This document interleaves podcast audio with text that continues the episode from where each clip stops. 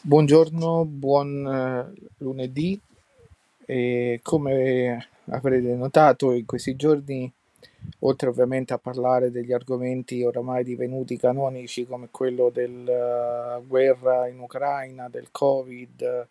eh, dei, dei, vari disastri, del vaiolo delle scimmie e così, però insomma il Papa ha dato da parlare per quanto riguarda il fatto dei degli ornamenti, dei merletti, no? l'anno scorso a sacerdoti siciliani, a, eh, bisogna insomma un po' dare fuori, uh, da, uh, andare fuori da questo ordine di idee perché siamo nella chiesa del dopo concilio, bla bla bla bla bla bla.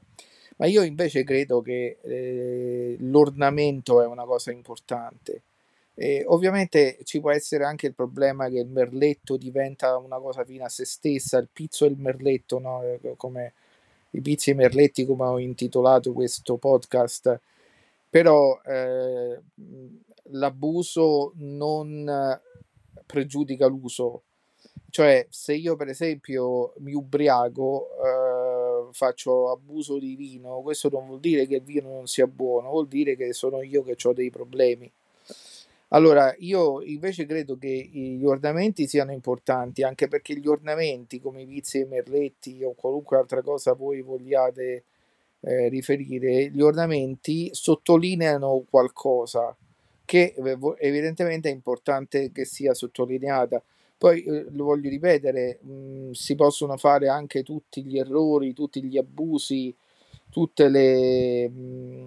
insomma, le, cose erronee, ma come si può fare con tutto? Cioè, non stiamo a parlare di quanti errori e abusi eh, assistiamo nelle cosiddette messe senza eh, pizzi e merletti della eh, chiesa post-conciliare. E quando per pizzi e merletti si intende la cura per gli abiti, la cura per eh, per le architetture, per la musica, per gli spazi, per i gesti. Beh, allora i pizzi e merletti sono soltanto una cosa buona che deve essere non soltanto eh, riconosciuta come tale, ma anche coltivata. E, ovviamente quando essi vengono da una certa tradizione, eh, non, non stiamo qui promuovendo le sovrastrutture, ecco come un termine che piace molto, ma stiamo promuovendo quelle che eh, sono delle giuste sottolineature, sottolineature di cose importanti durante la liturgia. Quindi, ehm, insomma, io capisco il Papa tante volte eh, parla in un certo modo che sembra un pochino eh, così, insomma, non, non proprio chiarissimo, ecco, è un, po', è un po' ambiguo quando parla, forse sarà che non usa la sua lingua, però del resto non la usavano neanche Giovanni Paolo II o Benedetto XVI, però mh, mm, raramente cadevano diciamo in equivoci come eh, capita a Papa Francesco. Eh, io credo Papa Francesco forse eh, ha il problema di cadere troppo nel colloquiale.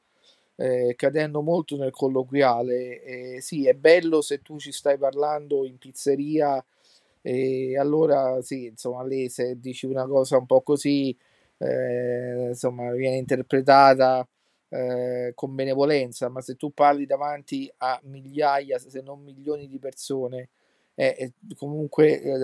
succede sempre che eh, tutto quello che dici viene poi interpretato in un modo che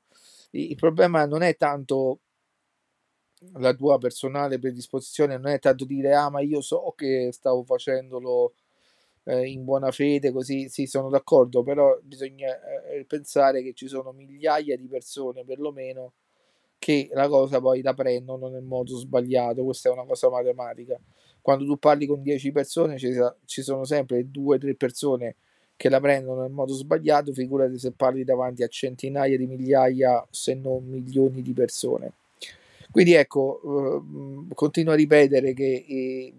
i pizzi e merletti, questa definizione così magari un pochettino stramba, però significa eh, dare cura agli ornamenti delle, delle, delle cose perché si ritiene che quelle cose che vengono ornate con, con i pizzi, i merletti, certe musiche, eh, certi dipinti, qualunque cosa vogliate,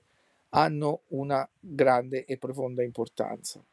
Allora, se volete commentare, come sempre, commentate sotto questo post. Intanto vi auguro ancora un buon lunedì.